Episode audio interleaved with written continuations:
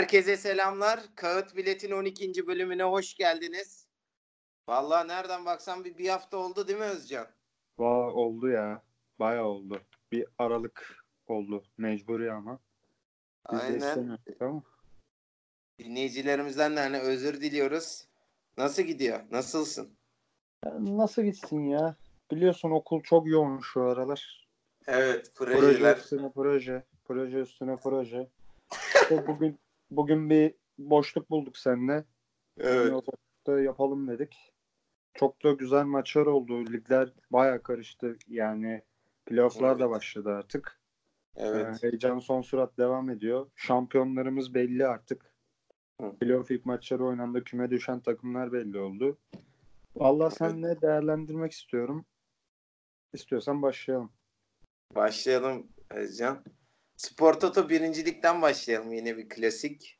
Tamam başlayalım. E, Spor Toto birincilikte Gençler Birliği ve Denizli artık hani Gençler Birliği şampiyonluğunu garantiledi. Yani aslında birincilik garantilenmedi de yani öyle gözüküyor. Aynen yani ben bir şekilde alacaklarını düşünüyorum. Ya Adana Demir'le oynuyor işte. Bence de kendi hafta. sahasında. Evet. beraber. Eryaman stadı dolacaktır ağzına kadar. Evet. Ee, Denizli'de gerçekten helal olsun. Hani senle hep konuşmuştuk. Sezon başı bu takım hani ne olacağı belli değildi açıkçası. Evet. Osman Özköylü ile beraber bir belirsizliğe gitmişti. Tamam. Hep ilk altıdaydı Denizli Spor. Fakat e, çok büyük yatırım yapıldı. Seninle konuştuk. Baya para harcandı ve Denizli Spor bu sene çıkmasaydı yani sonu pek parlak değildi bu borçlarla beraber. Ya bu Evet. maddi harcamalarla beraber. Hı hı. Ama çok kritik bir seneyi belki de Denizli Spor tarihinin dönüm noktasını e, Hı hı. 2006'daki kümede kalmayla beraber bence dönüm noktalarından bir tanesi bu Denizli Spor için. Gerçekten yine virajı iyi geçtiler ve Hı. Süper Lig'e çıktılar. E, tabii hak ettiler yani Yücel Hoca ile beraber e, arada bocalasalar da özellikle kendi sahalarında aslında daha önce de işi bitirebilirlerdi biliyorsun. Yani hiç Evet. beklenmeyen puan kayıpları aldı Denizli Spor. Evet. Ama yine de çok hak ettiler. Ben çok tebrik ediyorum. Yücel Hoca'yı özellikle çok tebrik ediyorum. Yani zaten çok sevdiğim bir hocadır. Çok başarılı bir teknik adamdır.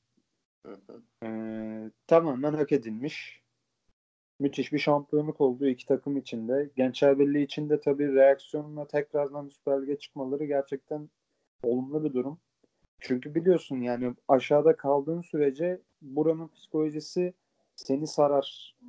Ee, o yüzden daha fazla nasıl diyeyim daha fazla düşersin. Yani Süper Lig'deyken bir anda alt lige geliyorsun.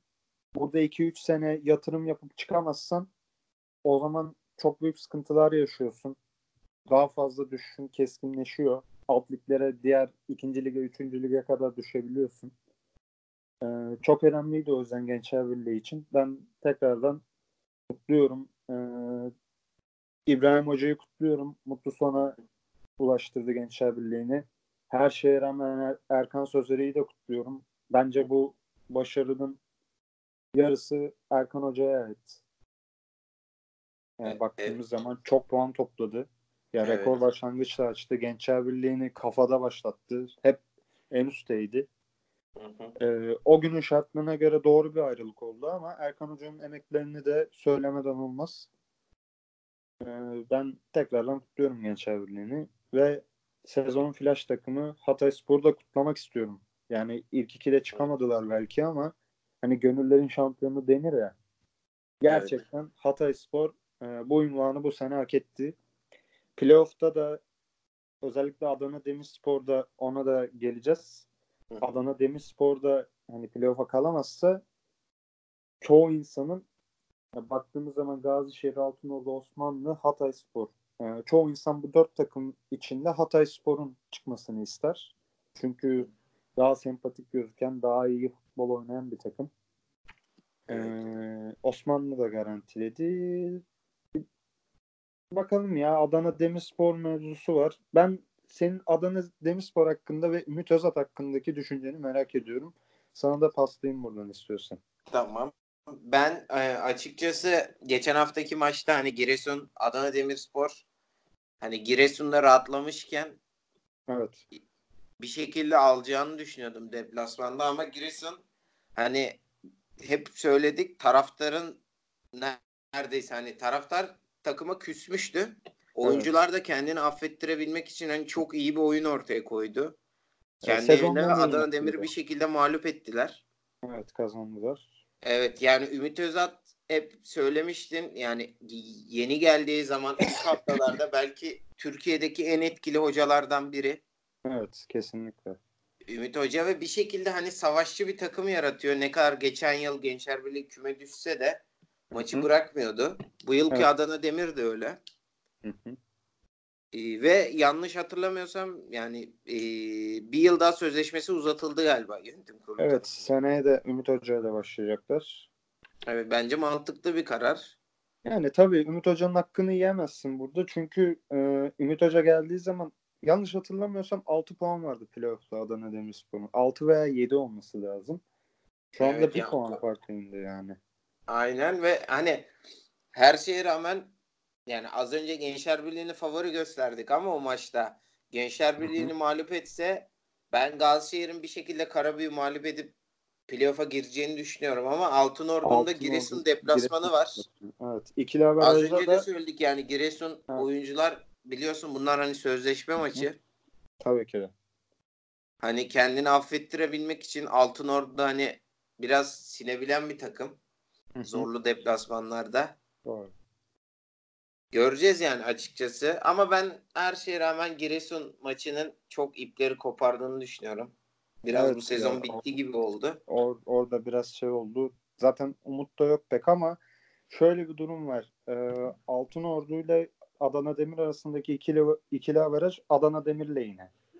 Yani Altınordu'nun bir puan kaybı Adana Demir kazanırsa Adana Demirspor playoff'a kalır. Zaten Hı böyle bir durumdan sonra Adana Demirspor playoff'a kalırsa bence %100 favori olur. yani o son moral- maçta diyorsun aynen çok büyük bir camia. o moral olur. O inanılmaz Hı bir moral olur ve bence favori olur playoff'ta. Ama çok zor gözüküyor ya. Yani tamam Altınordu evet bazı deplasmanlarda gerçekten bocalayan bir takım. Hı hı. Ama ya dörtte dört de geliyorlar. Ki Adana Demir'in de maçı çok zor. Yani. Evet Gençler Birliği deplasmanı gerçekten zor bir deplasman. Yani Gazişehir zaten Karabük'te oynayacak. Onlar playoff'u Evet. garantiledi diyebiliriz artık. Yani Hı hı. Osmanlı Hatay da garantilemişti. Ya buradan bir eee Giresun mucizesi bekleyecek Adana Demirspor. Evet. Ya bakalım göreceğiz. Ama dediğim gibi burada mesela eee, biraz da geleceğini konuşalım playoff'un. Yani onu ben merak ediyorum. Sen favorim Hatay demiştin mesela. Hala aynı görüşte Evet. misin?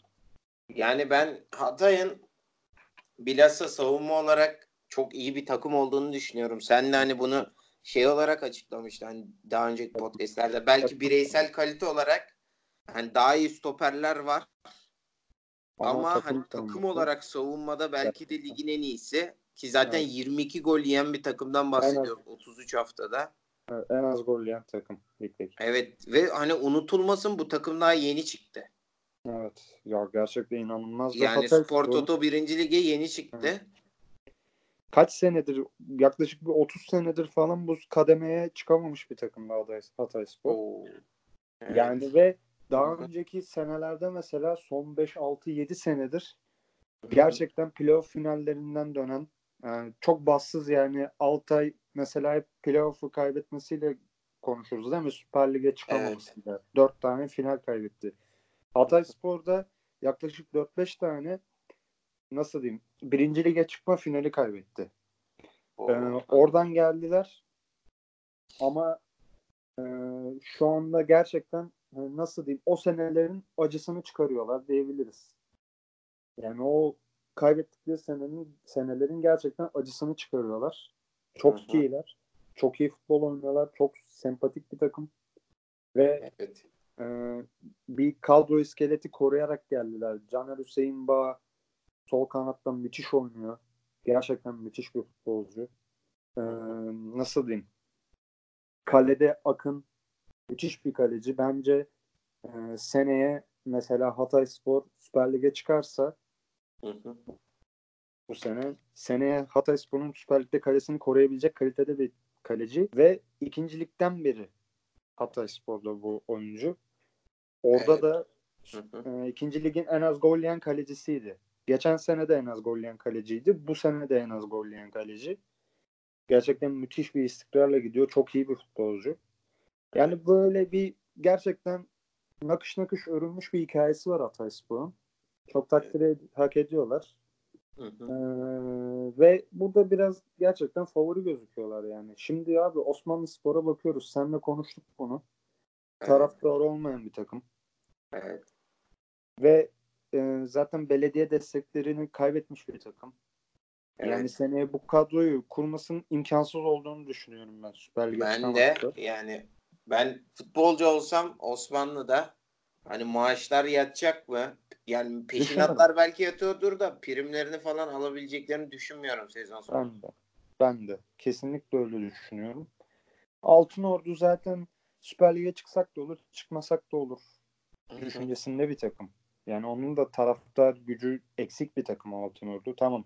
Yani İzmir takımı yüzyıllık bir takım ama yani Altay, Göztepe, Karşıyaka hatta Buca Spor'u karşısında bakarsan gerçekten taraftarı hiç olmayan bir takım Altın Evet. Ee, Gazişehir bir proje takımı. Ee, Evet. Tamam. Yine gidenler oluyor. Kritik maçlarda Gazişehir maçlarına gidenler 10 bin, 11 bin kişi gidiyor ama Hı hı. gerçekten Gaziantep Spor'dan sonra yok abi yani ben insanların sahiplendiğini düşünmüyorum Gazişehir'e. Yani Gaziantep Spor'un yerini doldurabileceğini asla düşünmüyorum ben. Hı hı. Yani Gaziantep Spor'da biliyoruz zaten Mersin İdman Yurdu gibi maalesef yok olmaya giden bir takım. Evet. Ee, ben onun yani o hissiyatı veremez abi. Yani Gaziantepspor orijinaldi. Hı hı. UEFA'da Roma'yı yenmiş bir takımdan bahsediyoruz. Evet. Zamanında şampiyonlukları oynamış bir ee, orijinal yani gerçekten şehrin takımıydı. Şimdi ama bir proje takımı. Evet. İki senedir, üç senedir para akıtılıyor bu takıma. Yani üç sene sonra zaten ülkenin durumu ortada. Bir iki sene daha çıkamazsa bu takıma da destek kesilecek. Yani o yüzden ben Gazişehir'in Süper Lig'e çıkabileceğini hiç düşünmüyorum. Yani burada favorim Hatayspor. O olmazsa biraz Evet. sanki Altınordu mesela ciddiye alırsa Hatayspor'la Altınordu'yu ben favori görüyorum. Ciddiye alırsa ama Altınordu. Evet. Yani bakıp göreceğiz. Ben e, Hatay'ı favori olarak göstermem sebeplerinden biri de İlhan Hoca. Yanlış bilmiyorsam ya 3. ligin sonunda ya da 2. ligin başında geldi. Evet. Hani İkinci takımını ligin gerçekten çok iyi tanıyor. evet. Ve e, Mirkan Aydın yani alt liglerin büyük bir golcüsü. Altınordu'dan da hatırlıyordur dinleyicilerimiz. Göztepe, Göztepe'de de oynadı. Göztepe'de de oynadı dediğin gibi Hamza Gür kariyerli bir isim. Kariyerli Ve üstüne Gökhan Karadeniz hani kendisi Trabzon'un top futbolcusuydu. Altınordu'da parladı. Aslında çok Evet. da böyle yeteneğine göre çok da etkili bir isim değildi ama bu sene gerçekten büyük patlama yaptı. Evet yani İlhan Hoca gerçekten e, yani takdir edilecek bir takım ortaya koydu. Kesinlikle. Tabii karşı taraftan bakarsak hani zeminiyle de alakalı. Bilhassa kış aylarını yani Kasım, Aralık, Ocak gibi Hı hı. çok maç aldığını söyleyenler de var hani Hatay'ın zeminiyle. Evet. Yani ama abi yapacak bir şey yok yani adamların yapabileceği bir şey yok. Tamam keşke böyle olmasa ama yani Evet. stat yapılıyor. Ha, yeni stat yapılıyor onu bekliyoruz. Evet yani yeni stat yapılıyor. Ben her şeye rağmen İlhan Hoca'nın bir şekilde bu takımı çıkartacağını düşünüyorum. Evet. Bakıp Öyle göreceğiz. favori. Aynen. Evet ve yani senin dediğinin arkadayım. Eğer Altın Ordu kalırsa playoff Altın Ordu yani Hatay olmazsa Adana Demir kalırsa Adana Demir Hatay finalinin kesin olduğunu düşünüyorum. Evet. O zaman da ne olur yani bilmiyorum vallahi açıkçası. Yani Adana şehri yanar herhalde o gün. Bakıp göreceğiz. Göreceğiz. Ee, diğer böyle iddiasız takımlardan bahsedelim istiyorsan Özcan. Tamam. Ümraniye, Bolu, Altay. Evet. Genel olarak bu hani 8-9 takım arasında ne düşünüyorsun? Giresun'a kadar. Altay'dan başta istiyorsan hani. Altay'dan Takip başlayalım. ettiğimiz takım sonuçta. Evet Altay'dan başlayalım. Altay biliyorsun ligin ikinci yarısında gerçekten takdir hak eden bir futbol oynadı. Sait Evet. Hoca geldiğinden itibaren.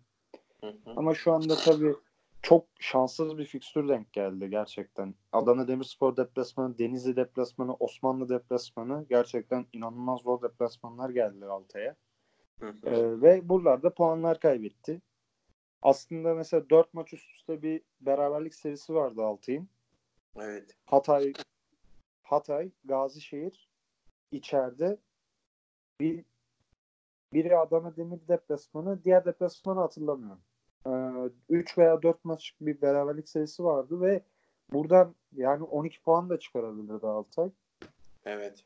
Yani futboluna bakarsak. Ama olmadı. Zaten Altay'ın hedefi biliyorsun. Rahat bir konumda iyi futbol yani geleceğe umut veren yani bir sonraki seneye umut veren bir futbolla ligi bitirmekti.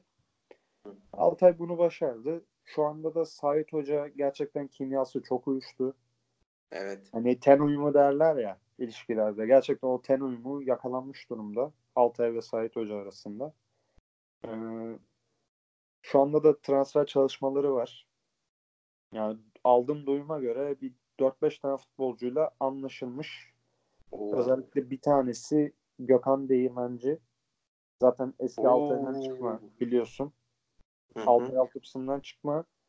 Ee, ve yani gerçekten Altay'da oynadığı süre zamanında yüreğini koyarak oynamış bir isimdi Gökhan. Yani Altay'ı çok seven bir isim. Hatta zamanında sürekli hani Altay'dan ayrıldıktan sonra bile maçlarını sürekli takip eden bir isimdi. Altay'a geri dönecek gibi duruyor. E, Altay'ın da biliyorsun bir kaleci de, kaleye de hep problem yaşadı bu sezon. Ve Evet. hani onu çözebilecek bir isim. Zaten tecrübesi de oldukça fazla. Mesela geri döndüğünde Murat Uluç'un kaptanlık boşluğunu da doldurabilecek bir isim gözüyle bakıyorum ben Gökhan için. Ee, bir tane Almanya'dan stoperle anlaşılmış diye duydum. Bir tane de forvetle. Bir Romanya'dan bir orta saha bir de Polonya'dan defans oyuncusu diye duydum ama bilemem ya birkaç Türklerle anlaşılmış diye duydum ama zaten bunu tahmin ediyorduk. Altay sezonu erken bitirdiği için sürekli zaten oyuncu izletiyordu yani. Özden Hoca ve Sait Hoca oyuncuları izliyordu, ona göre çalışmalar yapıyordu. Hani Altay'ın avantajlarından birisi bu olacak önümüzdeki sezon. Bakıp göreceğiz yani Altay'la ilgili bu sezon tek hedef Marco'nun gol rekorunu kırmasını sağlamak kaldı. Son bir maç kaldı. Elazığ maçı. Marco bir gol veya iki gol daha atarsa bütün zamanlar rekorunu kıracak. Birincilikte. Altay'ın bir tek hedefi o kaldı yani bu sezon. Onun dışında bir hedef kalmadı. Belki e, muhtemelen İbrahim Akın ve İbrahim Öztürk'le devam edilmeyecek diye düşünüyorum ben. Belki İbrahim Akın'la hani maç başı bir yenileme olabilir. Çünkü 35 yaşında yani ama İbrahim Öztürk 38 yaşına geldi ve ben artık bırakacağını düşünüyorum. İbrahim Öztürk'ün. Hı. Ee, ona veda edecektir. Murat Uluç da bırakacaktır. Antrenör, zaten bırakmıştı biliyorsun. Antrenör olarak devam ediyor. Hı hı. Altay'la ilgili önümüzdeki sezona bakıyor. Altay camiası, taraftarlar. Bir de e, 31 Mayıs'taki seçimleri bekliyor camiye. Ama orada da görünen o ki Özgür Başkan yine tek başına aday olacak. Öyle gözüküyor. Ya oradan da zaten yeterli katılım sağlanır. Özgür Başkan bir 3 senelik daha yetki alır diye düşünüyorum ben. Zaten Özgür Başkan geldiği zaman Özgür Başkan'ın yönetiminin geldiği zamanki vaadi 7 senelik bir plandı. Evet. Sonra Altay üçüncülükten direkt çıkınca e, sonra ikincilikten de 1'e çıkınca yani 2 senede bir anda birinci ligeye çıkınca 5 seneye düşürdüler. Yani önünde bir 3 senelik hedef var Özgür Başkan'ın. Ee, o 3 sene içinde Altay'ı Süper Lig'e çıkarıp hani orada kalıcı bir takım yapmaya çalışacak. Yani Evet. Başkanın hedefi o. Bakıp göreceğiz. Önümüzdeki sezona bakacağız hafta için. Ben e, Altay hakkında hani son olarak şunları ekleyeyim. İbrahim Akın yanlış hatırlamıyorsam geçen yıl şey demişti. Hani bu yıl Alsancak stadı açılsaydı Hı hı. Alsancak'ta oynayıp bırakacaktı. Evet. evet. Yanlış hatırlamıyorsam böyle bir demeci vardı İbrahim Akın'ın geçen yıl. Ya Alsancak'ta bırakmak isterim demişti. Evet yani en azından ben öyle anlamışım. Hı hı. Ve kaleci sorunuyla da alakalı biliyorsun hani Emre Koyuncu ile başladı sezona hoca. Aydın'la devam etti. Evet. Aynen sonra Aydın'la devam edildi. Ama yani Emre de baktığınızda o kadar kötü bir kaleci değil ama sonra performansı düştü. Bayağı düştü. Yani sezon başı mükemmel oynuyordu ama Evet. tecrübesiz bir kaleci. Belliydi zaten böyle düşüş yaşayacağı. Ama Aydın'da da biraz o oldu. Gökhan'ın ben çok büyük açık kapatacağını düşünüyorum. bence de. Ya tecrübesi özellikle camiayı çok iyi biliyor. Yani ailesi gibi görüyor camiayı. Hı. Bence de çok yararlı olacaktır. Ben diğer takımlardan bahsedecek olursak Ümraniye'yi zaten neredeyse her podcast konuşuyoruz. Evet. Hayal Yani hoca bir yere kadar getirmeye çalıştı. Ama hayal kırıklığı yaşıyorlar şu anda. Çünkü Aynen yani gerçekten- kupadan da elenince takım biraz bocaladı. Hı hı. Kolay değil hani çok geniş bir kadrosu yok. Evet. Yani Ahmet Hoca'nın da yapabileceği bir şey kalmadı Ahmet Taşyürek Hoca. Evet. Onu söylemek gerekiyor bence hani çünkü rakipleri çok geniş kadro yani Gazişehir, Adana Demir, Kesinlikle. Altınordu bile Ümraniye'den daha geniş bir kadro. Tamam genç, tecrübesiz belki ama Yani. Bolu'ya bakarsak da hani Bolu açıkçası bu yıl gene klasik Bolu yani. Yani hep düşüşte yani sonradan düşüşte. Tabii daha önceden ya playoff'a Evet ya playoff'a giriyordu ama işte bence bu yıl Spor Toto 1. Lig'in tarihi sezonlarından biri olmasının da etkisi var. Evet, Biliyorsun hani iki defa rekor çok kırıldı. Çok yüksek playoff puanı bir de ya. Gerçekten. Evet Yani, yani 56 puan gerçekten çok yüksek. Büyük Yani yani, 58 59 puana çıkacak bu. 58 veya 59 olacak. Aynen 58 veya 59 dediğin gibi. Yani e, az önce de bahsetmiştin Gençler Birliği 8'de 8'de başlamıştı. O rekoru önce Osmanlı kırdı. Evet. Sonra Denizli kırdı. Hani böyle bir sezondan bahsediyoruz. Yani Bolu'nun bence 9'unculuğa kaymasının en büyük sebeplerinden biri de Gazişehir tamam çok para harcıyordu ama yani son 2-3 sezondur. Adana Demir de bu yıl hedeflerini ve kadrosunu büyütünce Evet, tabii evet. onlar da doğal olarak öne geçince Bolu Hı hı. 9'unculuğa kaymış oldu. Evet. 11. İstanbul Spor hakkında da yani İstanbul biliyorsun Hasan e, Fatih Tekke ile başladı sezona. Evet. Yönetim de hani bayağı arkasındaydı Fatih Tekke'nin. Ama olmadı ya. Aynen olmadı yani. Açıkçası İstanbulspor e, biraz şeye de kaymıştı. Nasıl diyeyim?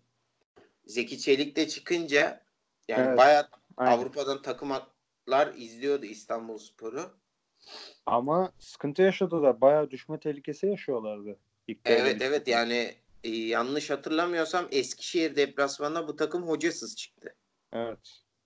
Şey gelecek diyorlardı. Ha, Hmm, Eskişehir değil pardon. Giresun deplasmanı çıktı. Ha Giresun doğru Giresun, doğru pardon evet. dediğin doğru. Giresun. Gazişehir'in eski hocası e, Altay'da çalıştırmıştı. Yalçın Hoca. Yalçın Aynen Yalçın Hoca. Hoca gelecek deniyordu ama yönetim getirmedi Yalçın Hoca'yı tekrar. aynen. Geçen yılda hani İstanbulspor'un hocasıydı. Hı hı. Yardımcı hocayla devam ettiler ve hani helal Evet. olsun bir şekilde tuttu ve 43 puan almış. Tabii son iki haftada galibiyetin de etkisi var da Evet. Fırat Hoca gerçekten büyük iş yapmış. Ben Bence tebrik de. ediyorum yani Fırat Evet. Hoca'yı. Bence de. Ee, sonra bakarsak Adana. İstanbul'dan Adana Spor yani hep konuşuyoruz zaten.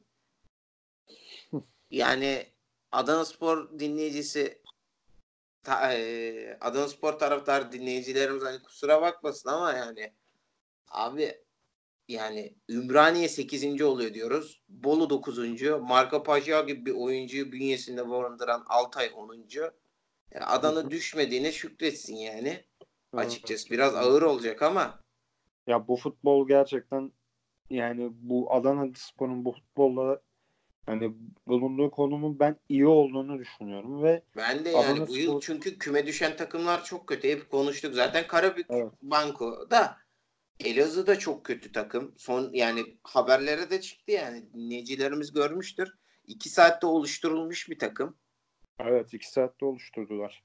Yani menajer Ahmet abi yolla abi. Menajer Mehmet abi yolla abi. Sol Hani bek. böyle oluşturulmuş bir takım. Aynen. Sol bek var mı? Yolla abi. Sol bek. İsmi önemsiz değil. Yolla. Yani böyle kuruldu. Cidden böyle kuruldu. Tabii yani mecburiyetten öyle kuruldu. Son anda para Evet. oldu ama yani sonuçta öyle kurulmuş bir takım. Hı hı. Ee, Adana Spor gerçekten futbolu hiç tat vermedi abi ya. Yani bir iki maç kıpırdanma olsa bir Hı hı. hani bir maçta çok zevkli bir maç oldu. Onu da Denizli Spor maçı biliyorsun. 4-3 o da yani kusura bakmasınlar ama Denizli Spor sayesinde oldu o maç öyle. Evet. Ya Adana Spor yani keyif vermedi abi. İki attığı maçta bile iki gol attığı bir anda o 10 dakikada iki gol attığı maçlar bile oldu. Altay maçı mesela. Ama kalan 80 dakika hiçbir şey yapmadılar mesela. Yani böyle maçlar oynadı Adana Spor. Biraz da Evet. isminin yani formasının ağırlığıyla bu puanı Evet. aldı- Evet yani dediğin gibi o da büyük bir camia Anadolu'da. Yani çok potansiyelli bir takım ama kaç senedir kullanamıyorlar. Evet yani bakalım gelecek yıl stat açılıyor. Evet. Ee, 11. bölümde de söylemiştik galiba. hı. Bakalım ne olacak hı. yeni Eskişehir. statla beraber. 13. Eskişehir zaten Eskişehir'i hani herkes biliyordur. Evet. Yani Karşıyaka'ya çok benzetiyorum ben bu takımı Özcan. Yani çok Hmm. belki uç örnekler ama hani biri birinci ligde biri üçüncü ligde sonuçta. Evet.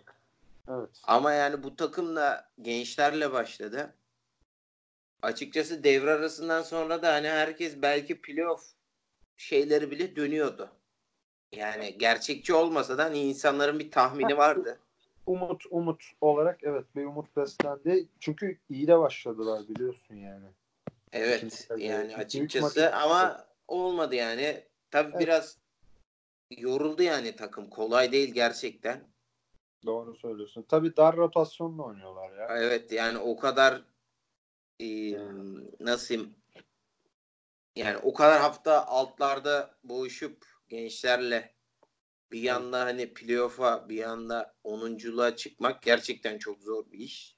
Tabii ya. Yani göründüğü gibi değil. Bu lig çok sert bir lig. Çok Hep sert. söylüyoruz.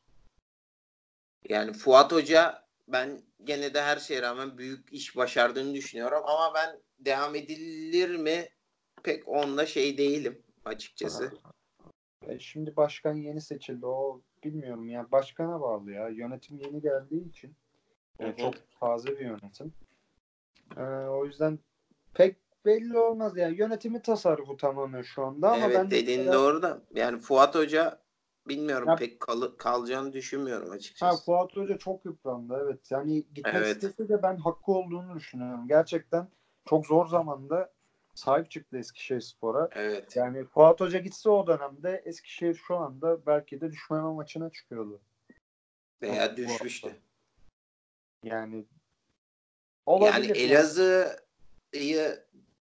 e, devre dışı bırakırsak hani ekonomik sıkıntı Afyon pek ekonomik sıkıntı çeken bir takım değil. Evet, Hani Afyon'un yerine Eskişehir olabilirdi şu an. evet doğru söylüyorsun aslında. Yani ama tabii Eskişehir'in de bir ismi taraftar hacmi bir yani. derken yani onun da etkileri var. Ama hani en azından 3 hafta kala garantileyebileceğini düşünmüyordum. Yani 3-4 hafta kala. Yani son haftaya kadar şey nasıl diyeyim o problemi çekebileceğini düşünüyordum. Fuat Hoca gitseydi eğer devre arasında. Öyle, 14. Balıkesir'e geçersek Evet. yani Steve Belek'in forvet olarak oynadığı bir takımın 36 gol atması bile başarıdır yani. bu senin bu Stübelek düşmanlığında da. Ya abi çok kötü forvet ya. Yani yıllar önce Ümraniye Aydın Spor maçı vardı. Gitmiştim. Ümraniye'de oynuyordu o zamanlar. Bizim Erdi birinci vardı kaptanımız. Ahmet Spor'a gitmişti bizden. evet. Aydın Spor'dan. Yani o bile şey yapmıştı. Hani savunmada ben çalım şov yaptığını falan hatırlıyorum Steve Vele. 5 gol atmış kral yani. Gerçekten helal olsun. evet. Yani Evet. Giray Bulak'la da ben açıkçası kötü bir hoca olduğunu düşünüyorum. Giray Bulak'ın. Evet. Kötü de Ama- bir yorumcu. Hani Balıkesir taraftarı olan dinleyicilerimiz kızmasın da hani bu takımın olacağı bu abi. Hani belediyenin ama- verdiği parayla kuruluyor zaten. Eyvallah bir sıkıntı yok. Ama Evet. yani düşmediyse gene az önceki konuştuğumuz Adana gibi. Tamam belki Adana hani daha şey bir takım ama Balıkesir'in düşmemesini ben net Giresun'la beraber üç takımın da çok kötü olmasına bağlıyorum düşenlere. Ama ama bak Balıkesir'de şöyle bir şey var abi. Balıkesir'in 6 puanı silindi mesela. Aa Ya doğru muydun? doğru onu unuttuk bak onu iyi değindin. Ha sen bunu bilmiyor muydun? Ha, Aynen yani. unutmuşum ben onu. Senle Doğru, bunu doğru. konuştuk çünkü. Yayından önce konuşmuştuk yani. Evet evet doğru. Ha, yani aslında Balıkesir rahat bitirdi yani. Çok da bir sıkıntı olmadı. Tabii e, aslında baktığın zaman kadrosunda çok da kötü futbolcular yok Balıkesir'in. Yani forveti ayrı tutuyorum. Yani kalecisi biliyorsun sağ kanatta Sedat Şahin Türk oynuyor ve ben çok iyi bir futbolcu olduğunu düşünüyorum. Beşiktaş'tan kiralık oynuyor. Hatta Balıkesir'e imzaladı mı tam bilmiyorum ama e, Oto oynuyor, Mahatma Oto. Yani e, orta sahasında Nizamettin Çalışkan oynuyor. Senelerce Manisa Spor'da Süper Lig'de oynadı. E, defans oyuncularının bir tanesi e, adını unuttum şimdi kusura bakmayın. Yani bir genç yetenek. Gerçekten gelecek vadeden bir isim. E, var yani o çok da kötü bir şey yok yani sağ bekte Okan Alkan oynuyor. Çok aşırı kötü bir kadrosu yok Balıkesir'in ama Balıkesir transfer yasaklı olduğu için Hı hı. yani artık paslanmış bir kadro var elinde. Mesela bu yaz transfer yasağını açamazsa hani bu kadroya bir takviye, yenileme yani bir refresh yapamazsa en azından bazı bölgelerine tabi bazı yine Sedat'ı falan elinde tutması lazım. Ama bir mesela forvet alamazsa stopere, sol beke, stopere, orta sahaya bir sol kanada hani buralara takviye yapamazsa e, ben Balıkesir'in seneye işinin çok zor olduğunu düşünüyorum. Yani düşmeye oynayacağını düşünüyorum açıkçası. Çünkü bu tarz kadrolar bir iki sene dayanır. Bunu Kocaeli yaşadı geçen sene abi. Kocaeli playoff finalini kaybetti Altay'ı biliyorsun iki sene önce. Evet. Ertesi sezon hemen hemen aynı kadroyla iki hafta kala amatörün eşiğinden dönmüştü. Evet. Yani hani Karşıyaka mesela iki sezon önce e, birincilikten ikinci lige düştüğü zaman playoff'u kapısına gelmişti, dayanmıştı. Ertesi sezon aynı kadro ilk devrede sadece 16-17 puan alabildi. Yani düşme hattında bitirmişti. Tabi ikinci devre o kadro dağıldı öyle düştüler ama Hı hı. yani ilk devre yine rezalet bir karşıya vardı geçen sene. Yani Evet.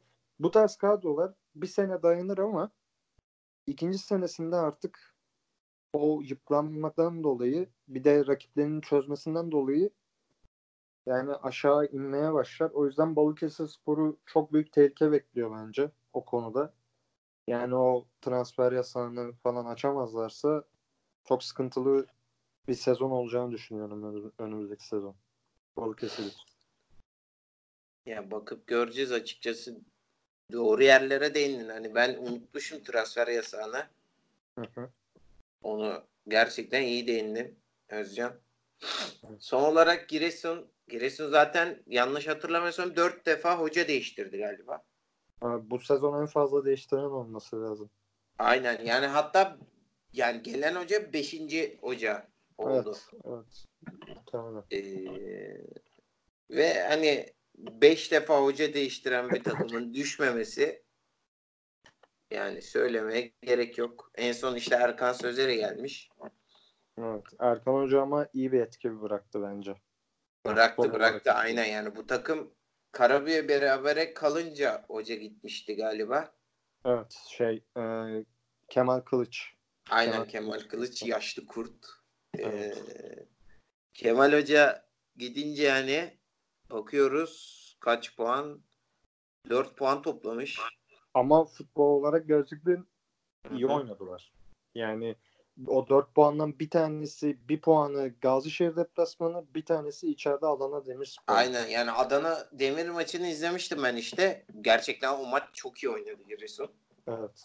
Bayağı iyiydi abi.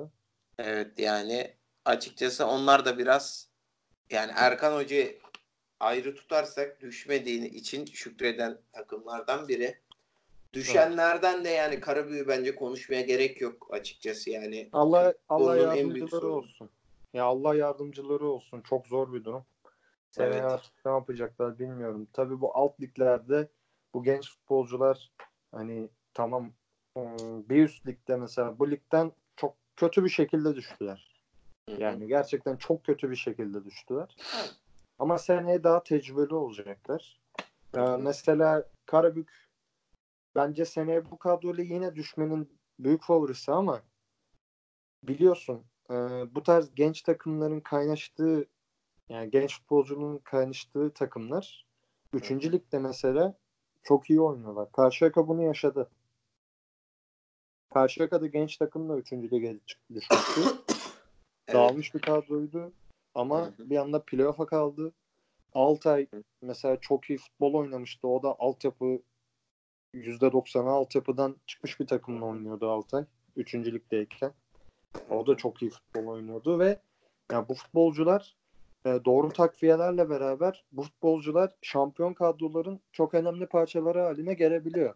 Yani krizden fırsat çıkarabilir yine Karabük. Ama tabii ki de Mersin İdman Yurdu'nun Ga- Gaziantepspor'un düştüğü durumlara düşmemesi lazım. Ya öyle oldu mu zaten kapanmaya doğru gidiyorsun. Ya en azından Karabükspor'un e, seneye tekrar söylüyorum %99 düşeceklerdir. Üçüncü lige. Ama cezalarla bir anda Süper Amatör Lig'e düşmemesi lazım. En azından o şartları sağlamaları lazım diye düşünüyorum ben. Yani bakıp göreceğiz. Elazığ'ın da ben geleceğinin çok parlak olduğunu düşünmüyorum. Evet. Yani, Açıkçası yani gelecek yıl bu takım tabii gruba göre çok bağlı. Hani biliyorsun ikinci ve üçüncü lig.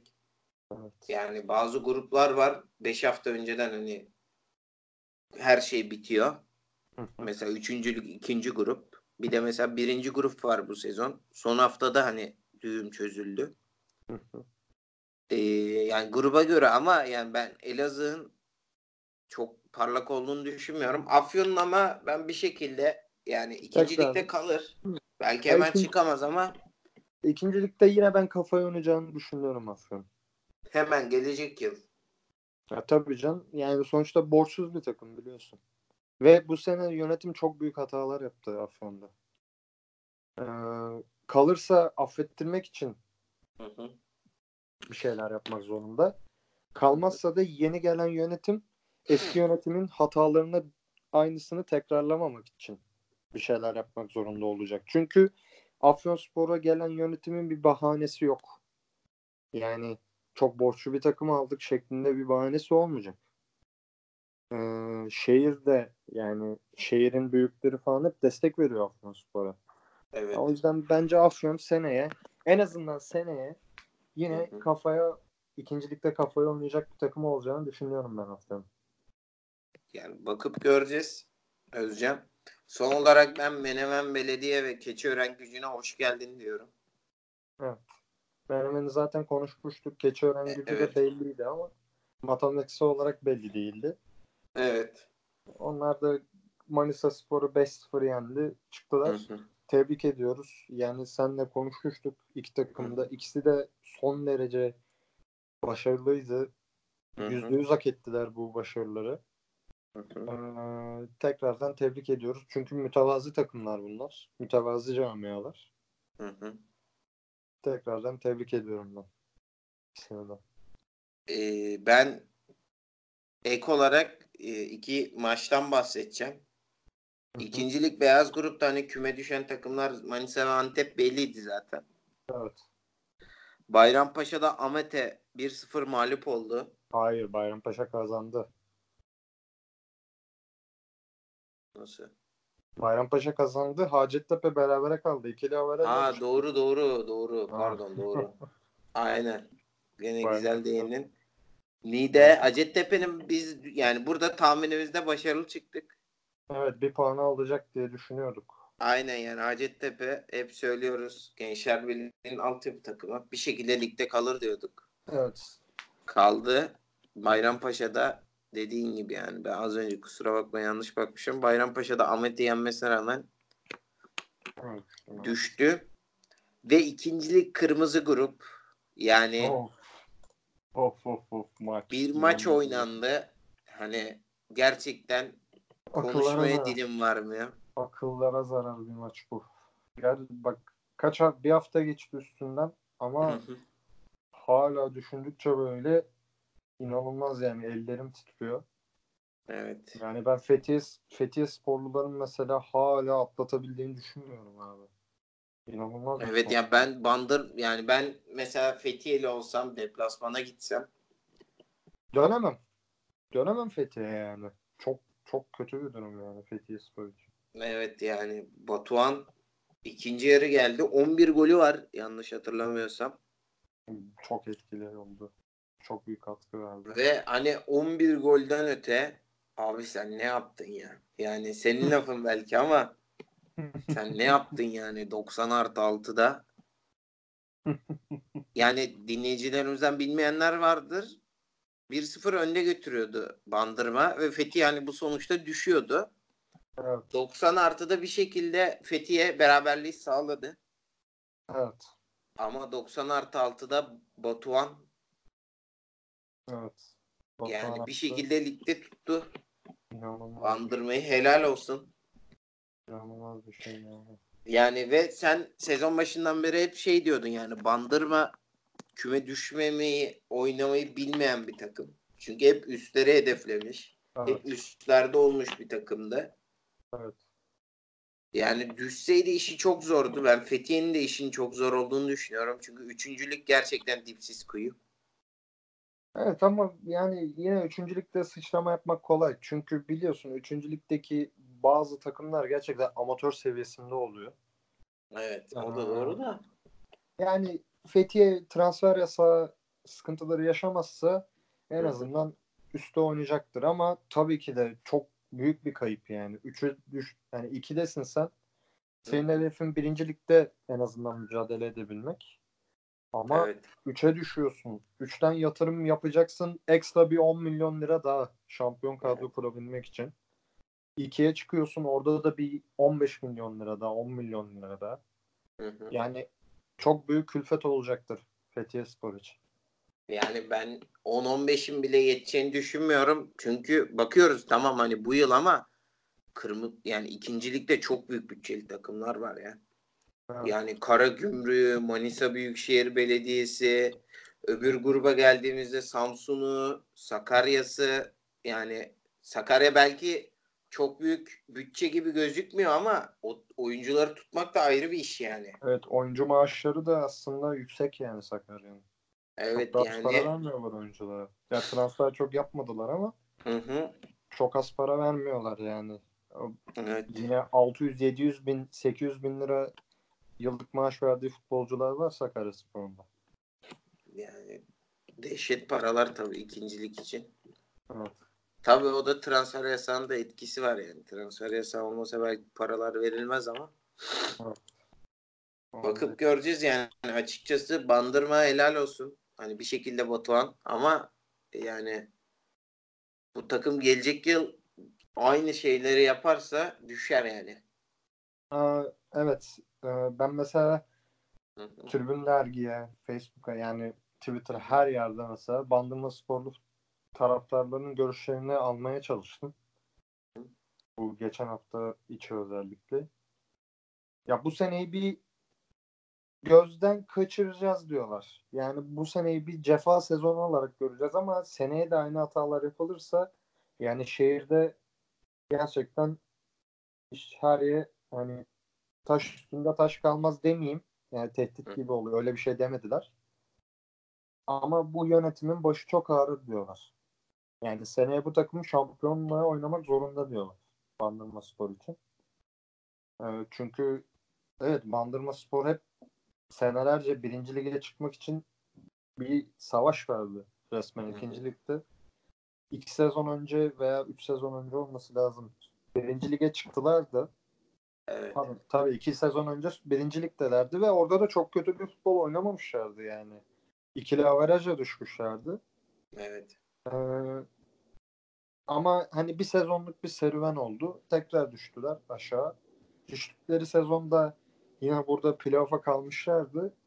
Ama bu sezon gerçekten şok oldu yani. Bandırmayı ilk defa biz buralarda görüyoruz. Evet. Ama ben seneye bir şekilde Hı e, hı. Şampiyonluğa oynayacak kadro kurulacağını yani ona çalışılacağını düşünüyorum. Ama senin de dediğin gibi o havayı yakalayamazsa Bandırma Spor öyle bir kadro kuramazsa bu sefer kesinlikle düşecektir. Evet. Ya Yani ben açıkçası Seneye böyle olursa bence ayrımı. kesin düşer. Ben de öyle düşünüyorum. bakıp göreceğiz. Ben son olarak hani hoş geldin diyorum. Hekimoğlu Trabzon, Bayburt zaten konuşmuştuk ve Kırşehir Belediyespor. Evet. Ee, Özcan Tita'yı hatırlar mısın bilmem. Ee, Tita Tita. neydi? Gümüşhane'nin eski hocası. Yok. Geç. e, şey Ankara Spor'un eski futbolcusu Tita'dan mı bahsediyorsun? Aynen aynen. Ha, Gümüşhane'nin evet, evet. eski hocasının da sevgilisi Ziya Evet. Doğan.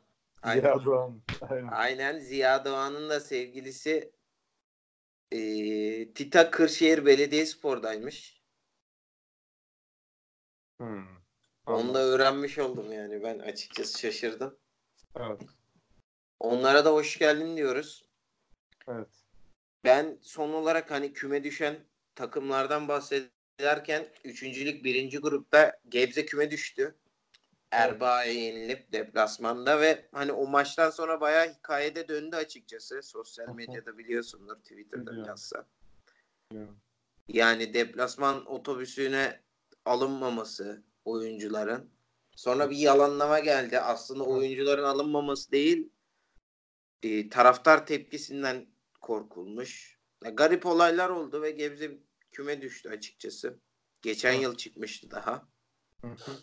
O da Ben ama Gebze'nin her türlü bir şekilde gene gelecek yıl çıkacağını düşünüyorum. Sonuçta 600 bine yakın nüfuslu bir ilçeden bahsediyoruz. evet. Yani Türkiye'nin belki kişi başı e, yani sanayi olarak Türkiye'nin en büyük ilçelerinden biri. Evet, kesinlikle. Sponsor desteği bulmakta hiç sıkıntı olduğunu düşünmüyorum ve arkada da yani eski çarşı gibi çok büyük bir taraftar örgütü var. Evet.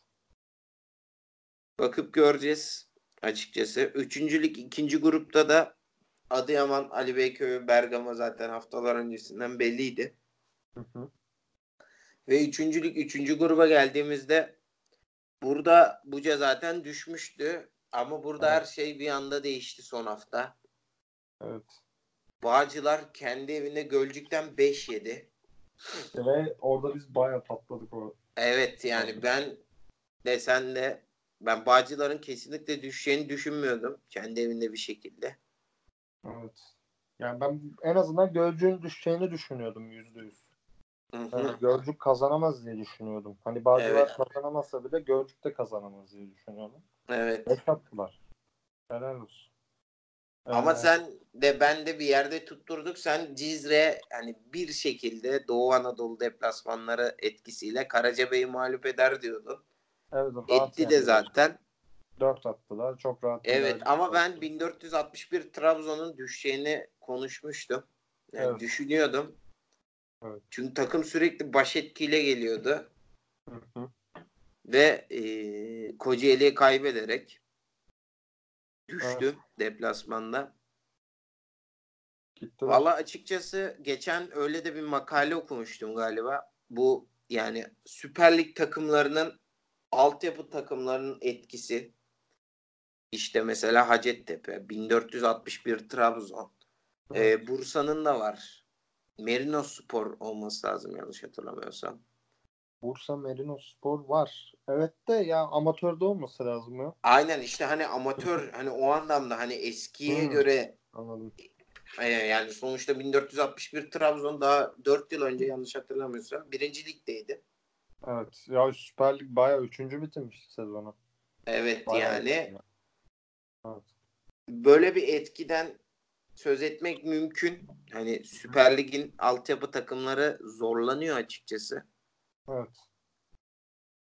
Yani bak- bakıp göreceğiz. Yani bu takım bilmiyorum hani sonuçta profesyonel futbolcu yetiştirmek var.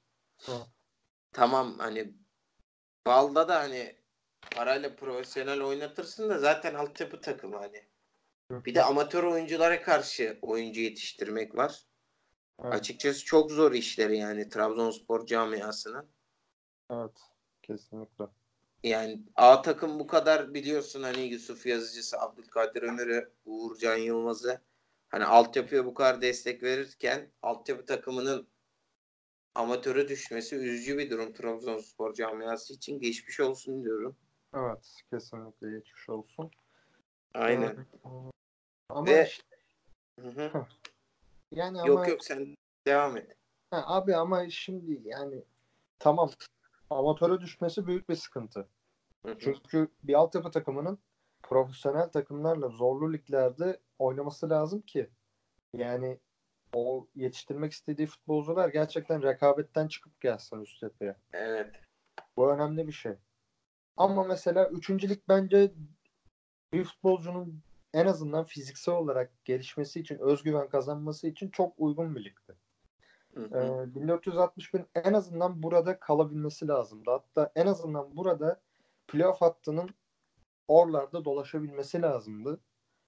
Ee, bir iki tane tecrübeli futbolcu almak gerekiyor çünkü. Yani çünkü tır- 1461'de çok genç futbolcular vardı biliyorsun. O birincilik zamanlarında. Ama yine Trabzon'dan çıkmış zamanında çok tecrübeli isimler de vardı. Hı hı. Yani Emrullah Kokoç ve birkaç tane futbolcu var. Tam hatırlayamıyorum isimlerini. Hı. Yani yine 1 2 3 tane tecrübeli kaptanlık yapan futbolcular vardı. Ee, abi bunlar tamamen gidince artık 1461 Trabzon'da iyice aşağı düştü. Bir de biliyorsun yani artık takımların hepsi borcu var. Ee, Trabzonspor da bu takımlardan bir tanesi. Hı hı. Yani bakma abi şimdi ne? Abdülkadir çıktı, Yusuf çıktı. Yani çok iyi futbolcular çıktı. Ee, aldıkları bütün futbolcular gerçekten iyi transfer oldu. Tabii Ünal Hoca'nın da büyük maharetiyle beraber. Hı hı. Ama yani her zaman denk gelmez abi. Yani bu futbol bu jenerasyon denk gelmese Trabzon'a hani Fenerbahçe'yi herkes konuşuyor. Trabzon'da şu an Fenerbahçe gibi bir durumda olabilirdi. Yani o yüzden Trabzonspor kendine zor bakıyor. Bakamıyor. 1461'e de bakmasını ben çok beklemiyorum açıkçası. Yani. Öyle düşünüyorum ben bu konuda. Vallahi açıkçası ben de sana katılıyorum. Bakıp göreceğiz açıkçası ve hani çocuklarla adamların ayrıldığı yer mi diyeyim hani küçümsemiş olmayalım ama playoff'lara geçelim istiyorsan Geçelim. hocam. Tamam geçelim. İkinci ligden başlayalım. Tamam başlayalım. Yani bir daha söyleyelim hani biz bu kaydı alırken daha ikinci maçlar oynanmamıştı. Evet. İkinci lig playoff'lar kırmızı grupta Tuzla Spor Manisa Büyükşehir Belediye'ye 2-0 kendi evinde maç verdi. Evet, yani zaten- biz hep konuştuk. Tuzla Spor e, yani sezona çok kötü bitirdi. Evet. Sezonu çok kötü bitirdiği için ben Manisa Büyükşehir Belediye'nin çok büyük favori olduğunu düşünüyorum ve deplasmanda 2-0 yaparak bence turu aldı daha şimdiden. Kesinlikle. Senin söyleyecek bir şeyin yoksa Urfa Karagümrük eşleşmesine geçebiliriz. Tamam geçelim. Yani bekliyorduk abi. Tuzla bitik zaten. Kafa olarak da bitik. Ee, Tuzla'yı arkadan itecek bir şey de nedeni de yok şu anda. Manisa Belediyespor çok nasıl diyeyim çok tecrübeli futbolcuları, kaliteli futbolcuları var. Çok büyük bütçesi var ve bir hedefi var. Evet. O da Manisa Spor'un yok olmaya başladığı bir dönemde Manisa'yı üst liglerde temsil edebilmek. Evet. O yüzden belli bir durum yani bu. Ee, o zaman Urfa Karagümrük eşleşmesine geçelim. Tamam geçelim. Biliyorsun hani Urfa ekonomik sıkıntılarla uğraşıyor. Çok büyük. Ee, sen yani sezonun başındaki podcastlerde tahmin etmiştin. Ben Evet. hatta içeriden sana duyum geldi diye düşünmüştüm. Çünkü bir anda patladı. Evet. Urfa'da hani oyuncuların antrenmana bile çıkmayacağı. Hı hı. Ve Karagümrük Gap Arena'da bir şekilde maçı aldı 1-0. Son Ben dakikalarda onların da bir şekilde turu geçti, geçeceğini düşünüyorum yani 1-0'dan Karagümrük. vermez abi. Yok Vermez ya. yani. Aynen zannetmiyorum vereceğini. Ee, Evet. Bence de vermez yani. Hiç zannetmiyorum. Ee, çünkü Urfa zaten çok sıkıntılı bir takım. Evet. Yani kadrosu para alamıyor futbolcular. Yine ona rağmen fena mücadele etmediler. En azından playoff'a kaldılar. Yani ben artık misyonunu doldurduğunu düşünüyorum. Urfa'nın yönetiminin özellikle. Hı hı. Çünkü abi bu kadar beceriksiz olup bu kadar uzun süre bir takımın başında kalan herhalde gördüğüm ikinci yönetim. Şu zamana kadarki spor şeyinde genelinde baktığım zaman. Yani hiçbir şey yap yapamıyorlar. Ve hala Urfa'nın başında devam ediyorlar. Gerçekten Evet. şaşırtıcı. Şaşırtıcı yani. Ben taraftar da istemiyor abi. Biliyorum taraftar da istemiyor. Ama yine seçiliyorlar. Ee, biliyorsun Urfa Başkanı hak mahrumiyeti cezası aldı. Hı hı. Futbolcu dövme olayından dolayı. Evet Mertcan Çam. Mert Can Çam ama hala devam ediliyor. Hı hı. Urfa sürekli bir istikrarsız. İnanılmaz bir potansiyeli var. Ya 1 milyon nüfusu olan bir şehirden bahsediyoruz. Evet. Müthiş böyle büyük bir stadı var. 28 bin kişilik. Ya Evet, taraftar yine- Arena Anadolu'daki en iyi statlardan biri. Kesinlikle abi. Zaten ilk e, yatırım yapılan stat diye biliyorum ben. Kayseri ile beraber. GAP Arena. Hatta Kayseri'den önce bile açılmış olabilir. Tam hatırlamıyorum şu anda. E, öyle yani büyük bir potansiyel var ama yönetim kimse kusura bakmasın ama bu yönetim baltalıyor bu potansiyeli. Ben de artık dönmeyeceğini düşünüyorum. Ben Karagümrük'ün yarı finale çıktığını düşünüyorum. Beyaz gruba geçelim istiyorsan ikincilik. Tamam geçelim Abdullah. İkincilik beyaz grupta da yani dört tane büyük takım. Sarıyer, Kastamonu, Sakarya, Samsun var playoff'ta. Ve ilk maçta Sarıyer Kastamonu'yu 1-0 mağlup etti kendi evinde. Evet. Ve hani flash bir haber gündeme düştü. Kastamonulu oyuncular kaç hafta yani kaç hafta değil aylardan beri para alamıyorlarmış. Hı hı. Ve futbolcular artık o kadar vazgeçmiş ki hani primlerimizi yatırın yeterli de demiş futbolcular. Ve primler bile yatmamış. Ve Kastamonu düzelttiler galiba o sorunu yani. Ee, Hı. Evet, evet. Şeyden de- bahsediliyor hani. Hani bırakın yaşamadı. maçı antrenmana bile çıkmayacaktı takım. Bir şekilde sorun düzeltildi. Sarıyer deplasmanına gitti takım ve hani beklendiği gibi mağlup oldu. Evet. Ee, Yani Çok ne kötü bir, düşünüyorsun Sarıyer Kastamonu maçı hakkında? Yani Kastamonu çok kötü bir futbol oynamadı Sarıyer maçında deplasmanda. Ama e, tam ilk devre çok kötüydü. Sarıyer'in iki tane topu direkten döndü. Büyük pozisyonlar yakaladı. E, ama ikinci devrede mesela ortada giden bir maçtı. Yani Kastamonu da gol atabilirdi. Oradan bir avantajla dönebilirdi.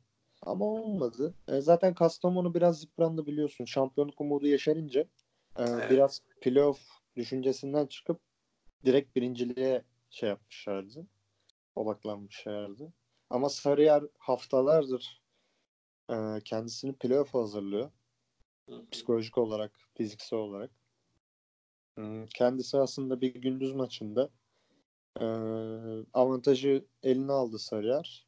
Ya ben buradan Kastamonu zaten tamam yani gol atıyor. Evet yani bu sene fena gol atam- atmadılar ama Sarıyer'de defansı iyi olan bir takım. Yani tecrübeli bir takım. Evet. Yani biliyorsun bayağı tecrübeli futbolcuları var Sarıyer'in. Ee, ben Sarıyer'in bu avantajı çok zor olacaktır maç. Kastamonu'da. Ama Sarıyer'in bir şekilde turu geçeceğini düşünüyorum abi. Ya açıkçası ben de Sarıyer'e daha şey önde olduğunu düşünüyorum. Yani Bakıp bir tık, göreceğiz bir tık açıkçası. böyle bir ufak bir adım önde. Ama Sarıyer önde kesinlikle şu anda. Vakit göreceğiz yani. Kastamonu'da da tehlikeli ayaklar var. Yasin Evet. Yener gibi. Hı hı. Ve son olarak iki büyük camia yani çok büyük camia. İkinci ligin Evet. hatta birinci ligin bile belki üstünde bir camia. Sakarya Samsun. Ee, stat tam dolu muydu? Yani yüzde doksan doluydu galiba. Deplasman tribününde hınca hınç doluydu. Herhalde bir 20 bin 22 bin arası bir seyirci vardı diye tahmin ediyorum ben.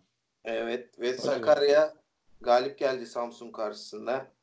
Evet. 1-0. Ne düşünüyorsun Özcan bu maç hakkında? Abi öncelikle e, konu playoff olunca bence Sakaryaspor playoff'ları en iyi oynayan takımlardan bir tanesi bu ülkede. Gerçekten yani son bak yanlış bilmiyorsam son oynadıkları 6 veya 8 playoff olması lazım. Hepsinde finale çıkmışlar bir şekilde. Oo, yani, Yani- çok büyük bir istatistik. Yani 3 senedir playoff'a kalıyorlar. Geçen sene finalde kaybettiler. Ondan önceki sene 3. ligde finalde çıktılar. Ee, hiç bak direkt şampiyonluğunu ben bilmiyorum Sakaryaspor'un. Hep playoff'tan çıkmış çıkmış yani tarihinde üst liglere. Ee, playoff'u gerçekten beceren bir takım. Ee, tabii finallerde yine kaybedebiliyor çünkü gücü yetmiyor. Kadro kalitesi daha düşük geliyor. Geçen sene olduğu gibi. Geçen sene de bayağı sıkıntılı bir şekilde gelmişti finale biliyorsun Sakarya. Yani ödeme sıkıntıları yaşayarak gelmişti. Hatta Batuhan bayağı yönetime küfrede, küfrederek bağırmıştı bir gol attıktan sonra. Ben Yani- şey videosunu hatırlıyorum otobüste. Ha, Heyecanı evet, yok şarkısı da o zamanlar trendti ya. evet, Bu takımın yönetimi yok. aynen. Ya bayağı bildiğin taraftar yönetim gibi davranıyordu o zaman da. Taraftar ve takım yürüyordu. Hani yönetimi gerçekten bir şey yoktu yani o dönemde Sakarya'da. Ee, ama o dönemde bile finale çıkabilmiş bir takımdı Sakarya. Evet. O yüzden playoff'u beceriyorlar. Bu maçı da 1-0 kazandılar. Tabii ikinci maç çok zor olacak. Çünkü Samsun da çok büyük bir camia. Ee, onların da stadı muhteşem. Yani müthiş bir atmosfer oluyor. evet. Ee, yine orada da 20 bin üstü taraftar gelecektir yani maça. Ee, ben açıkçası bir tahmin yapamıyorum bu maça. Yani çok ortada duruyor. Ama ben Samsun'da mesela İsmet Hoca çok tartışmalı abi. Evet. Ee, Sakarya'da öyle bir durum yok ya. Sakarya çünkü bayağı sıkıntılı geldiği için e, evet. bence Kaybedecek daha bir şey yok yani pek aslında. Ha, kaybedecek bir şey yok aynen. Samsun kaybedecek çok şeyi var. Çünkü çok fazla yatırım yaptılar. Evet. Ama mesela Sakarya dediğin gibi aynen öyle. Ee, Sakarya'nın kaybedecek bir şey yok. Çünkü Sakarya zaten sıkıntılarla boğuşuyor ligin ikinci devresinden beri. Yani olursa çok güzel olur. Olmazsa canları sağ olsun kafasında biraz taraftar. Yani bunu baktığın zaman hani internette ben yorumları okuduğum zaman böyle bir intiba verdi bana. Hı hı. Sakarya o yüzden biraz daha kafası rahat olacaktır. Ee, zaten playoff'ları da bir daha hani zaten konuştuğumuz gibi yani becerebilen bir takım Sakarya. Bakıp göreceğiz yani yani maç Samsun'da olduğu için ortada gözüküyor. Hı hı. Yani Sakarya değil mesela bu ilk maç 1-0 atıyorum. Kim olabilir mesela? Sarıyer 1-0 Samsun'u yenseydi Hı hı. ben böyle ortada demezdim. Yine Samsun favori derdim turu geçmek için. Ama Sakarya olduğu için ortada diyorsun. Evet Bakıp Sakarya göreceğiz yani. için %50 %50 diyorum ben direkt. Yani. Bakıp göreceğiz Evet. Özcan. Bunları konuşuruz. Hafta sonuna yakın bir podcast daha gelecek gibi. Şimdiden Evet. söyleyelim. Üçüncülük birinci grup e, playofflarına bakarsak da Nevşehir Tire ile eşleşti biliyorsun. Evet. Nevşehir Tire maçı. Aynen ve 0-0 bitti. Tire için çok iyi bir sonuç. Ya yine Deplasmanda. 0-0 ya yine 0-0 aslında çok aman aman bir avantaj değil bence. Yani Değil. kendi bir bir berabere kaldın mı eğleniyorsun yani. Ama tabii eee, yine de Tire iç sahada iyi yani. Zor yenilen bir takım. Evet. Nevşehir'de hani bu sene zaten bence yapabileceğinin en iyisini yapmış bir takım Nevşehir. Ya hiç beklenmiyordu gerçekten. Yani böyle bir çıkış yapması. Zaten geçen sene amatörden çıkmış bir takım. O da Kırşehir gibi. Yani geçen sene amatördeydi. Bu sene 3. lige çıktı. Bakalım ya göreceğiz. Tire zaten hani o ödeme sıkıntısını da hallettiklerine göre Evet. bence Tire %55 yani %55'e %45 görüyorum ben burada Tire'nin şansını. Hani bir adım daha önde diye düşünüyorum Nevşehir'e göre. Kendi sahasında oynayacak çünkü.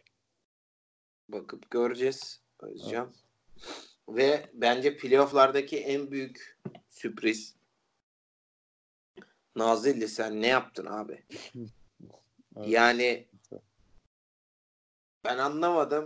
Veli Meşe bu takım nasıl maç kaybediyor ve 2-0 yani. 1-0 Evet. falan da değil. Evet. Abi siz ne yaptınız yani? Abi bence Nazilli'nin artık sezonu bitti yani. Buradan çok zor diye düşünüyorum ben çevirmeyi. Ya da çevirirse buradan Hı hı, Nazilli çıkar abi. Finalde %100 yener çıkar. hı hı. Ama çok zor yani. Gerçekten çok zor. Ben yani yüzde 90 yüzde 90 ihtimalle Veli Meşe'nin buradan finale çıkacağını düşünüyorum. Çünkü Nazilli çok kalp kırıcı şekilde şampiyonluğu kaybetti. Evet. Yani normal bir şekilde atıyorum 3 hafta kala şampiyonluğu kaybetseydi kim olduğu garantileseydi 3 hafta kala Nazilli bu maçı bence avantajlı dönerdi. Ama Yani çok sıkıntı oldu işte dediğin gibi Erzin maçı evet olaylar da çıktı açıkçası. Olaylar çıktı, moral bozuklukları, yönetimde durum belli değil. Taraftar yönetimi istemiyor futbolculara. Çok tepkili. Hı hı. Yani o psikolojiyle bu maçlara çıkmak gerçekten çok zor.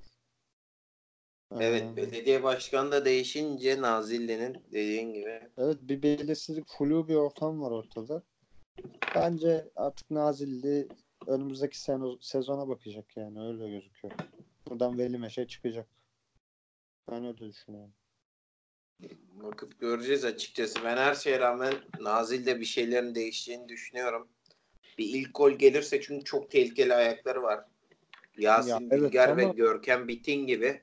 Ama Hani 2-0 belki de 10 yıl boyunca bu alt liglere damga vuracak iki tane forvet var Nazilli'nin. Evet. Ama 2-0 da çok çok zor abi ya. Yani 2-0 harbiden çok zor. Bakıp göreceğiz ya.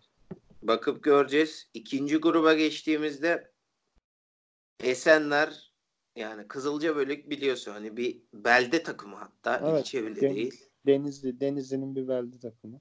Evet ve yani Esenler'de yani dinleyicilerimiz zaten daha iyi biliyordur. Başakşehir'in altyapı takımı. Evet. Yani büyük bütçeli, büyük hedeflerle girmiş bir takım. Evet. Ve sürpriz olmadı yani 3-1 kazandı deplasmanda. Kesinlikle. Ben yani çok büyük tabii fut- top yuvarlak ama yani turun bittiğini düşünüyorum. Evet tabii canım ya. Bence de bitti artık. %90 demiştik ya Veli Meşe'ye. Bu maç bence %99.9 bitti bu tur. Yani Esenler kendi evinde Ben- öyle 3-1'de Yok. maç vermez. verecek bir takım Vermez. değil. Evet.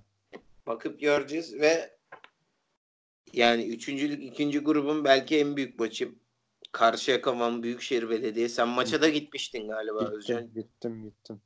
Ee, iyi ki de gitmişim abi. Hı hı. Yani tam futbol olarak bir şölen olmadı. Zaten Hı. beklemiyorduk ama e, inanılmaz bir tribün izledim en azından. Ben öncelikle Karşıyaka taraftarını kutluyorum yani. Müthiş bir tribün oldu. E, sırf bunun için bile gidilir o maça. Hı hı. E, müthiş bir tribün ziyafeti yaşattılar. E, yanlış hatırlamıyorsam 17 bin civarı taraftar vardı. Yani cuma Kapalı akşamı- açık açılmış galiba değil mi İzmir açık açıldı. Kapalı tıklım tıklımdı. İnanılmaz doluydu. Ya kapalı da bak şöyle söyleyeyim. Kapalı solu biliyorsun İzmir Atatürk'te. Ee, hani normalde nasıl diyeyim merdiven boşlukları görünmez ya. Evet. Abi bayraklarla beraber o çıkışlar var ya tribün çıkışları bile gözükmüyordu. Oo tam bir casual tribünü. İnanılmazdı. Her yere doluydu yani. Hı hı. İğne atsan gerçekten yere düşmez bir tribün vardı. Evet. Ve müthiş bir destek ol- oldu. Hı hı. Ama yani maçta da aslında Karşıyaka bayağı bazı bölümlerde çok etkili oynadı. Hı Ee, hı. Mesut Hoca şöyle bir taktikle çıkmış maça. Hı hı. Yani zaman bölgesel baskılar yaptı Karşıyaka. İlk 5 dakikada müthiş bastılar. Ondan sonra biraz geri çekildiler. Topu Van Spor'a verdiler. Sonra biraz kontrolü ellerine aldılar. Tekrar bir baskı uyguladılar. Tekrar geri çekildiler. Yani böyle ara ara yoklayarak yaptılar. Ee, özellikle ikinci devre başladıktan sonra e, 60 ile 75 arasında inanılmaz bir karşıyaka izledim ben. Çok fazla pozisyon bulamadılar belki ama Hı hı. e, gerçekten nefes alamadı. Ben e, Van Spor forvetinin mesela kaleci Karşıyaka, Karşıyaka kalecisi Erdoğan'ı görmediğini bile düşünüyorum o bölümde. Oo. Gerçekten tek kale oynadılar. Yani her topu Karşıyaka kaptı, hücuma çıktı. Hı hı. Tabii sonrasında e, bir penaltı kazandı Karşıyaka. Doğukan penaltıyı kazandırdı ama Hakan Kuş'un kaçırması büyük şanssızlık oldu Karşıyaka için. Evet yani direğe gitmiş top ya biraz. Abi direğe gitti ve kalecinin sırtını sıyırarak döndü. Yani orada kaleciye Evet. çarpsa yine gol olacak. Büyük şanssızlık oldu. Yani bildiğin bilardo topu gibi gitti orada. Out'a gitti bir de. Sonra bir de Mustafa Aşan'ın sakatlanıp çıkması da bayağı moralleri bozdu takımda. Ondan sonra zaten Van pozisyonlar buldu. Ama hı. Karşıyaka'nın hani gol yememesi gerçekten önemli oldu. Çünkü hani bunu şeyde de konuştuk seninle Nevşehir Tire maçı içinde 0-0'ın ben o kadar da kötü bir skor olduğunu düşünmüyorum mesela. Abi deplasmanda 1-1 bile kalsan çıkıyorsun yani. Ee, o yüzden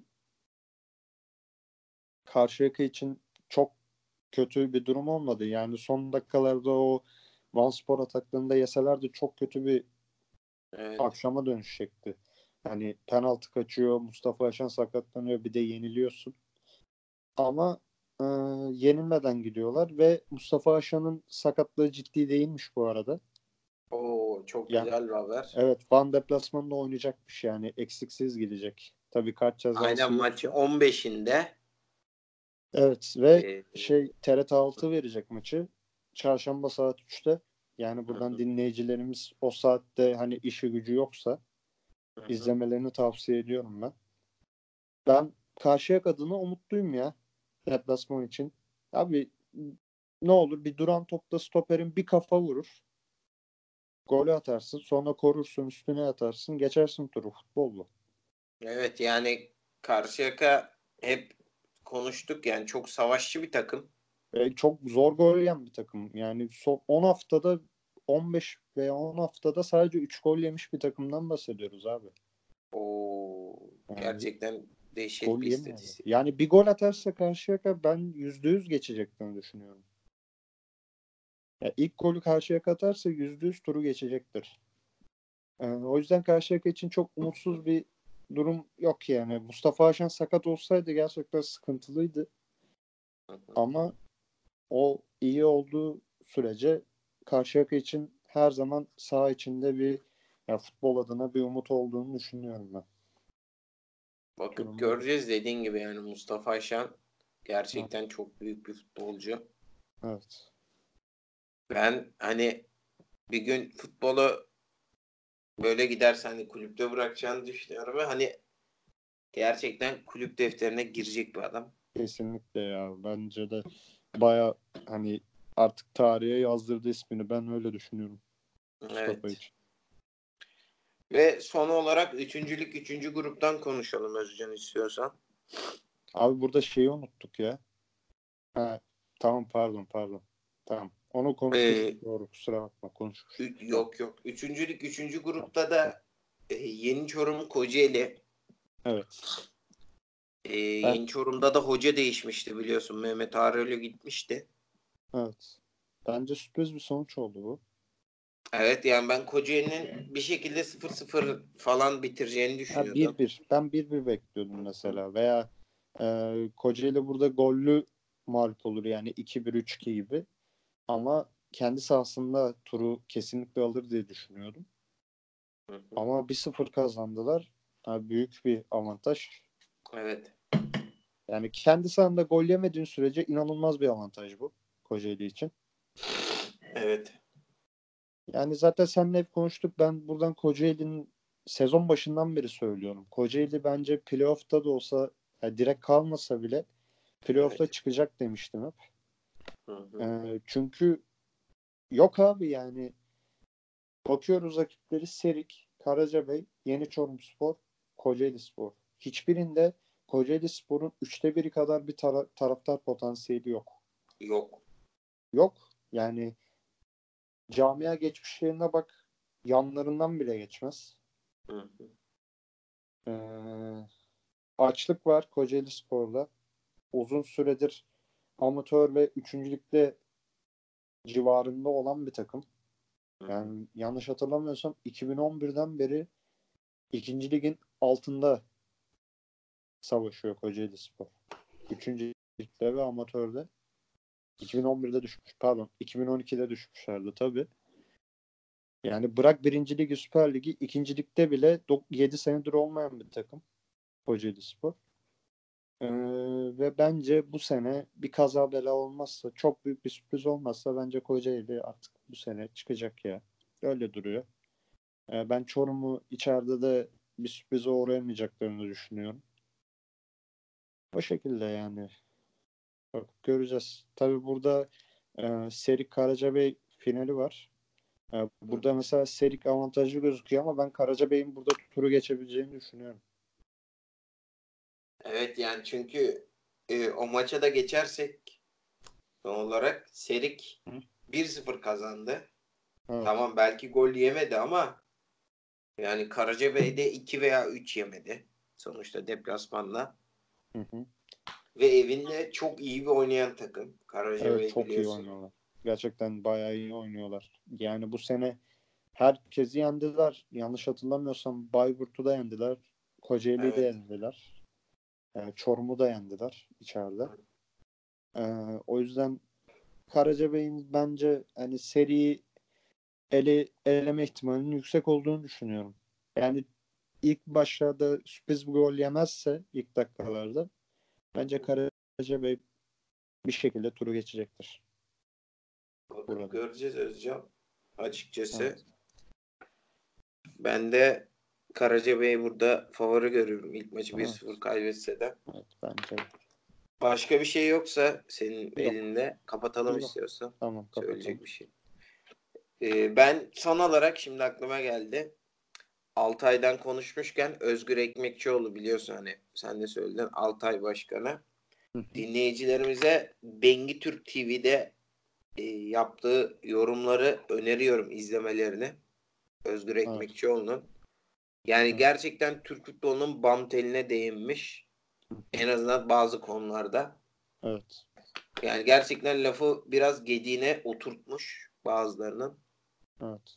Bilhassa belediye takımları hakkında konuştuklarına ben %100 katılıyorum. Hı hı. Bakıp göreceğiz açıkçası. Playoff'lardan ikinci maçlardan sonra tekrar görüşmek üzere. Herkese iyi geceler diliyorum. İyi günler. Ee, herkese iyi geceler. Ee, Abdullah'ın da dediği gibi bir playoff özel kaydımız olacak.